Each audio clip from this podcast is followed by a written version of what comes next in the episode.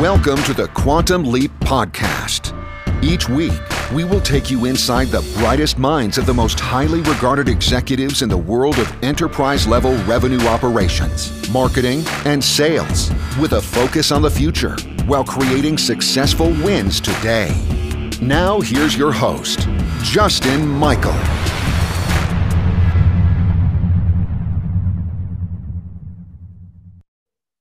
Welcome back to Quantum Leap, vendor neutral in the neutral zone. I'm Justin Michael, doing my best William Shatner. I am joined with Rakhi Voria, Director of Global Digital Sales Development at IBM. How are you today, Rakhi? I'm doing great. Thanks for having me on the show. Yeah, great to have you on the show. I'd love just a little background and uh, to introduce you to the audience. Sure. Well, a little bit about me. I joined IBM about two years ago. I manage a global team that's responsible for the digital sales development function at IBM. So we have about 350 sellers in my organization around the world. We sell a large portion of the IBM portfolio, services, hardware, software, and I joined from Microsoft. I spent about seven years there in a variety of different roles. In my last role there, I helped Microsoft to build a new inside sales force as the chief of staff to the corporate vice president of inside sales. Um, I was one of the first employees on the team, helped grow it to about 2,000 inside sellers globally. So, very passionate about building and scaling high performing sales teams and accelerating the transformation of sales organizations. And I'm delighted to be on the show. Yeah, I'm getting excited. I was just in Redmond visiting uh, at Microsoft just pre-pandemic. Gosh, it must have been a year and a half ago. Got my little Microsoft pen. Um, well, let's get into it. This is about the the future of of the enterprise, and we talk about sales and operations and marketing. What are the biggest trends you see in digital transformation kind of the next two years? I think there have been a lot of strides made in the past few years with the rise of digital transformation and that the pandemic has just accelerated some of those shifts that were already underway.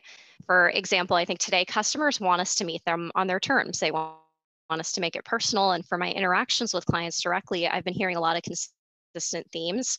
I'd say first, they want an experience that's channel agnostic and consistent. So they want to self serve and they want to know that we can meet them where they are and engage at the right time. Uh, second, I think they want a much more personalized, streamlined experience that's designed to meet the specific needs of their business. So we need to bring real value to the conversation to drive successful business outcomes and to build trust. And then finally, I think it's agility. That's really key to their expectation of services. They expect us to kind of anticipate their needs and be ready to produce solutions that are actually tailored to them. So in terms of the, the trends I see in the coming years, I think it's the ability to engage with them at scale, but still maintaining a personalized relationship with them. That's something that might not have been possible previously for some companies. And it's enabling deep analysis and customer conversations like never before.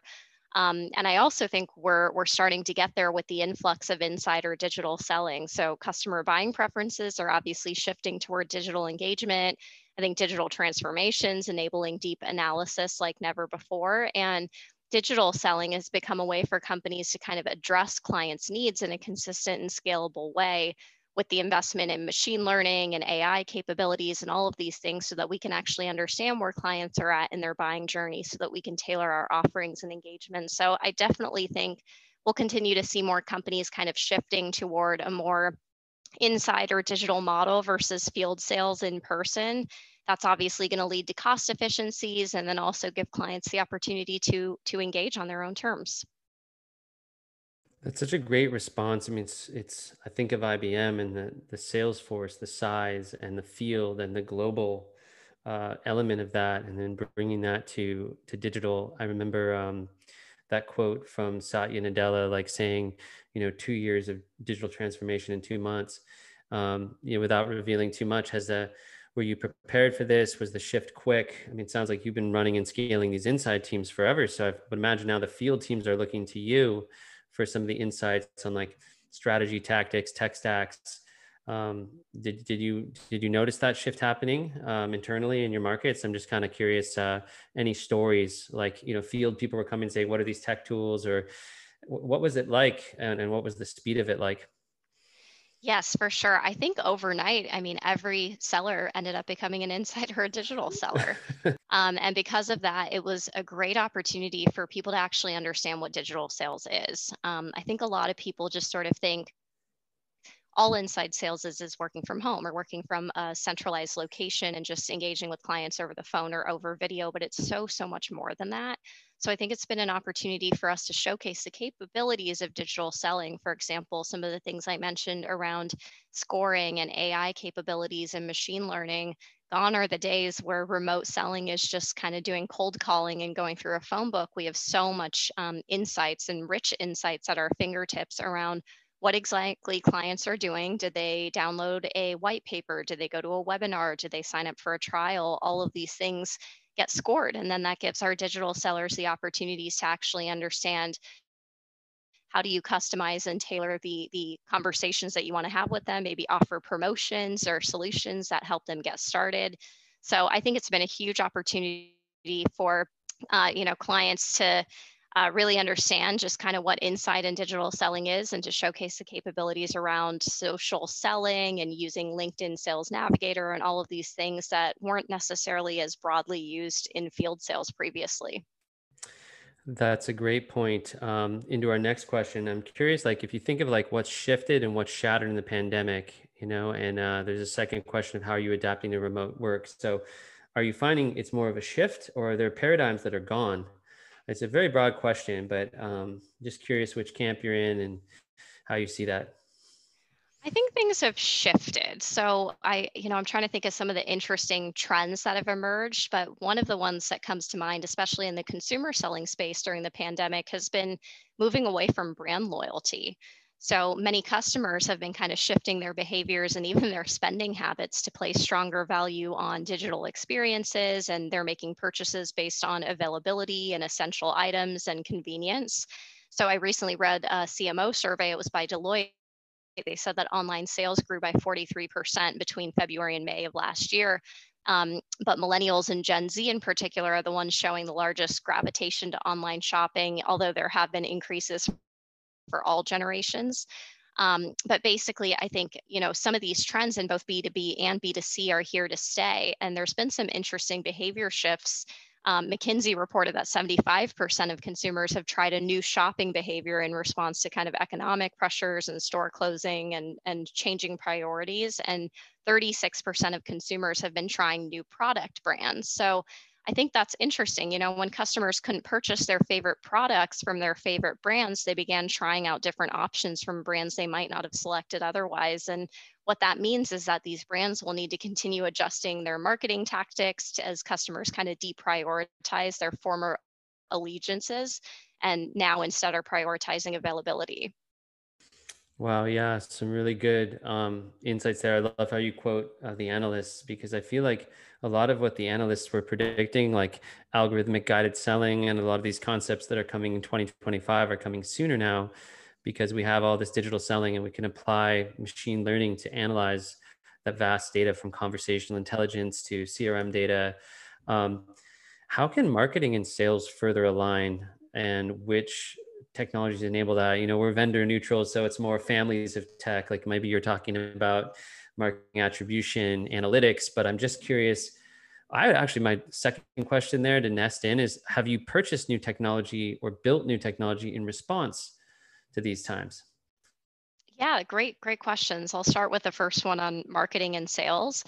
I think the lines between marketing and sales are becoming more and more blurred, and that there's tighter alignment and partnership between the two than ever before. Um, you know, co- companies are realizing obviously that having a feedback loop between the two is so critical because I think together sales and marketing can create that comprehensive buyer personas to better target your ideal customer and increase acquisition and create targeted ads and, and everything that's really symbiotic. Um, in fact, many divisions have actually merged marketing and sales departments or put them under the same umbrella within the organization as a way to drive greater connectivity and alignment across these important functions. But um, I'll give you an example, I guess, of that partnership related to one of the biggest trends that we're seeing now at IBM, and that's the rise of digital platforms to sell. So for all of the reasons we've just discussed, I think it's important for, for customers to have a digital platform that's kind of a one-stop shop for their customers, whether you're in the B2B or the B2C space. And that requires help from marketing to design and deliver amazing experiences and journeys. That's not to say you have to move to an entirely digital, humanless buying experience, but I am saying that I think it's important to give customers that option. And the reason I say that is because there's so much data and research out there that suggests that that's what customers want. Um, you know, SiriusDecisions, they say 67% of the buyer's journey is now done digitally. Um, 84% of CEOs use social media to make their purchasing decisions. So we can go on and on about the data, but I think you get the point. I think a lot of customers are making their buying decisions on their own like never before. So what we've done at IBM uh, to make it real is we have something called our IBM Marketplace. And so in one place, customers can find products and services to fit their needs. They can search by different types of technology, whether it's blockchain or AI or whatever it might be. They can look at their business need, um, the type, and you can see the various customer offers. So you can sign up for a free trial or there's a get started now button to make it super easy. There's information on financing options, which is especially important given the current climate.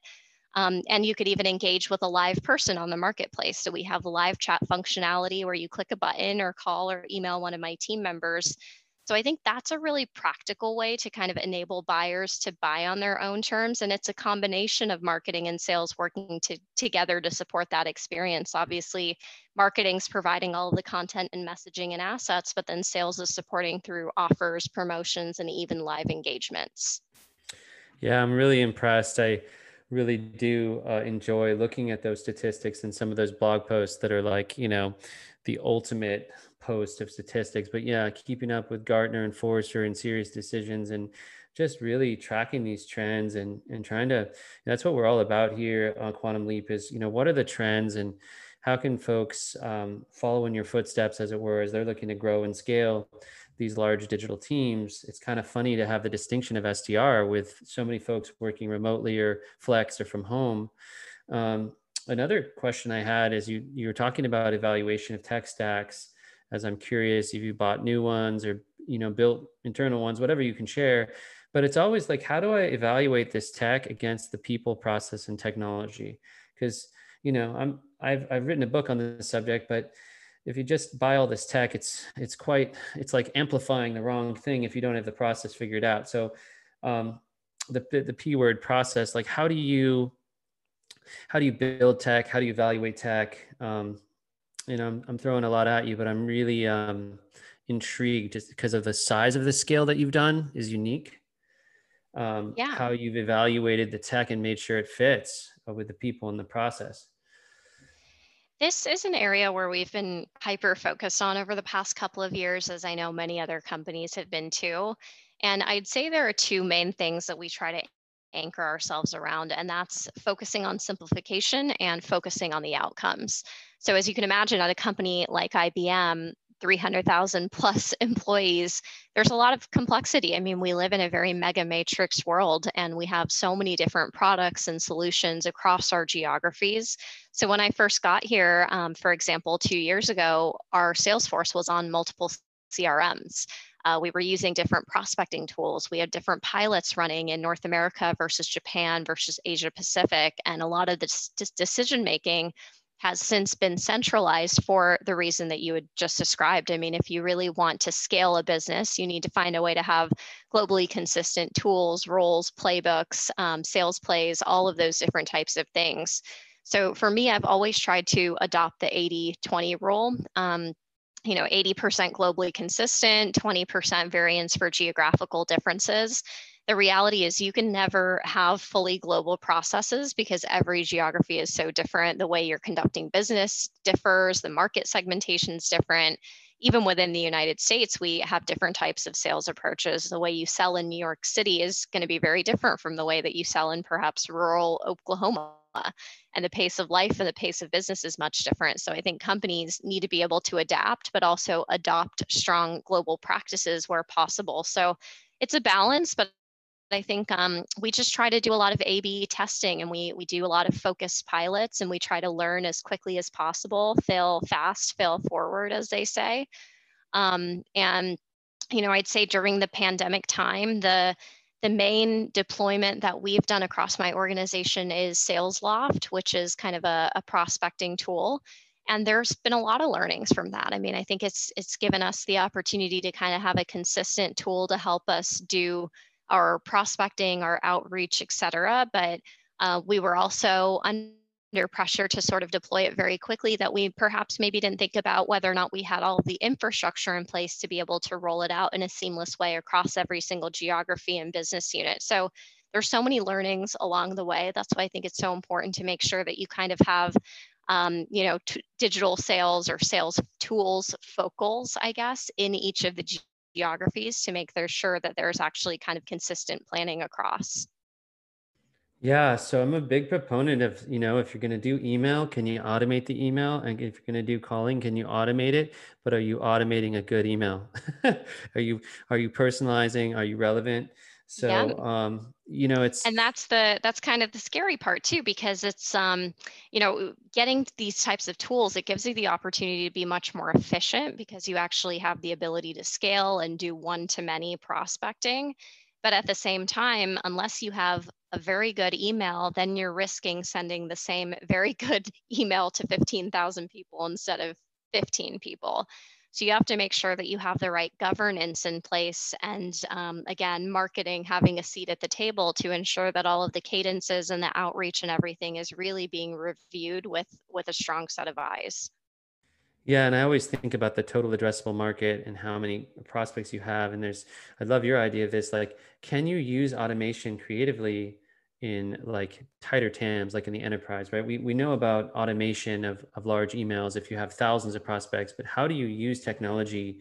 Here's my question is how do you personally like to go about using technology to go after maybe the C suite or limited pocket of accounts, like 200 accounts? Is it more that you're applying the tech on the research side when you're listening back to the calls, like you mentioned early?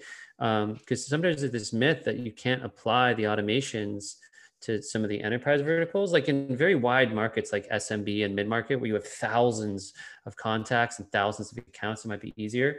I'm just curious, like your philosophy around applying technologies to the various stratifications. Um, kind of a complicated question, but I think you'll understand what I'm asking. Yes, I would say my personal philosophy is that I think you definitely can. I mean, even if it's a CEO at a big enterprise company, um, you you certainly can kind of put them through a nurture stream that's tailored to them. The only thing is you just have to be careful that it is, as I said, tailored to them. So I think unfortunately a lot of companies sort of take a spray and pray approach, whether it's the C-suite or people lower down in the organization. Um, I think there's no issue with prospecting at scale, but you just got to make sure that you have kind of nurture strategies that are aligned to their specific persona. Uh, so that's why it's so important to actually use some of those insights and the analytics that I had mentioned earlier to understand what exactly a client has actually done in their journey. So um, it's not just enough if you are a CFO or a CIO or the specific decision maker. We want to understand kind of the whole account based marketing situation. What has everybody in the organization done? And how can you bring all of those insights together to come up with the right nurture strategy for the account versus just for the specific individual or persona? Yeah, it's phenomenal insight. I it gets me to this realm of KPIs. Like, are there new KPIs emerging um, in these times, or is it really North Star that it's just really intensifying the right ones? I ask you this because you've managed very large scales and there's a lot of vanity metrics and things that happen in outbound campaigns where you know if you come up with something like a meeting quota people optimize to the meetings but then they don't turn to opportunities so you know, and, and there's this new realm of the product qualified lead, like product led growth. And there's, there's just a lot of, you know, exciting things and shiny objects, but uh, from a, either a KPI or OKR, I mean, I'm throwing a lot of acronyms out there. How are you measuring the success of these new digital methods? Um, you know, from the strategic to the tactical, I'm just, just curious. That's a great question. I would say for my sales development function, um, we in the past had been focusing very heavily on pipeline creation and win revenue. Those were the two primary metrics. I know a lot of sales development functions focus on things like the number of calls or the number of dials or how many people are answering your emails or phone calls and things like that. Um, my personal view is that those metrics and KPIs are a bit antiquated. Um, I don't care if my if uh, you know digital development rep in my organization is calling 60 clients if the conversion isn't there. I would rather them have much fewer, uh, but much more productive conversations that actually convert. So, in general, I'd say we've already been kind of focused on the pipeline creation and the win revenue side of things. But the main area that we've really been double downing on is conversion. So, conversion of you know marketing responses to actual leads to opportunities to wins um, and i think that that is the most important thing because you don't want a sales development function that's generating a lot of pipeline that gets passed to a variety of resources but then stalled and never progressed and never closed.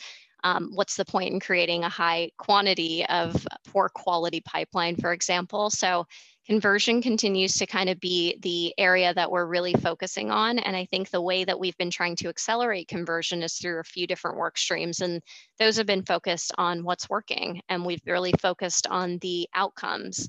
So I think in the past, um, we, we had a lot of different strategies um, in our marketing organization, for example. We were trying to get people to go to events, trying to have them participate in trials, all of these things. But not all leads are created equal.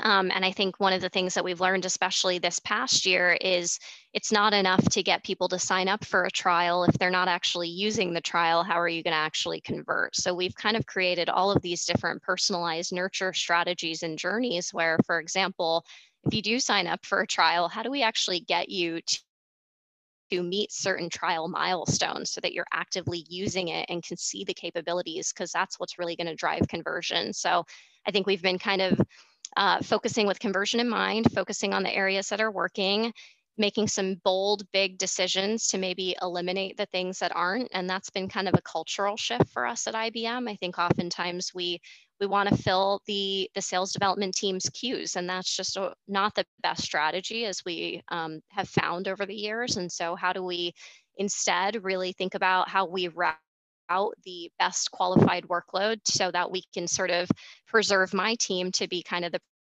precious resources that we reserve to work on the things that we truly believe are going to convert. Yeah, I'm sure you'll get a round of applause on that answer because that's such a, a, a, just a megalithic issue. It's just it's the quality of the pipeline. It's the conversion into opportunities that the a's accept. And you know it's really ultimately to create the customer. I i have a friend at ibm named ewing gillespie. I'm not sure if you know him but he was contributor to my book and um, he might be over on the watson side. But i love i love the focus. I love the what I do like to take from product led growth is it's those North Star metrics, and it's like during the trial, it's those markers where you know if they use it in a certain way, it's directional toward, um, you know, growth into a full blown customer, and you can kind of start to map the journey um, post post trial. So, yeah, you're speaking my language big time. We're kind of coming up on the half hour, and I really appreciate your time. Can you tell me a little bit about your inspiration, like? Um, what blogs or resources are you following? Clearly, the analysts, uh, maybe any quotes or books. So, just kind of as we look toward futurism in the next two years in the quantum leap, um, what is uh, Rakhi Voria reading or uh, ingesting for inspiration? yes. Um, well, I try to keep up to date on just sort of the trends of the industry, and I would encourage people to kind of get involved in different external organizations too. One way that I've personally done it is there's an organization called the AAISP, the American Association of Inside Sales Professionals. I've been um, a council member on their executive forum for I think about five years now, as re- representing Microsoft on this council and now IBM for the past couple of years. And it's been my way of kind of on a regular basis meeting with different peers who are leading digital sales organizations across Cisco, IBM, Microsoft, Amazon, um, all of these different companies. And that's been an incredible way for me to sort of share best practices, keep up to date with the various trends. Um, so that's an, an organization people could look into if they're interested in inside sales. But if you're in field sales or marketing or whatever it might be for, for the listeners out there, I'd really encourage you to maybe find one of those external professional organizations because it's a great way to stay connected and and also to um, get get out some information about the great work that your company is doing as well. It's kind of twofold, but but an important way to stay connected in the industry. And then the other thing I would mention is um, I know we didn't talk about it today, but anybody who looks me up will know that I am hugely passionate about getting more diversity into sales, specifically more women into sales.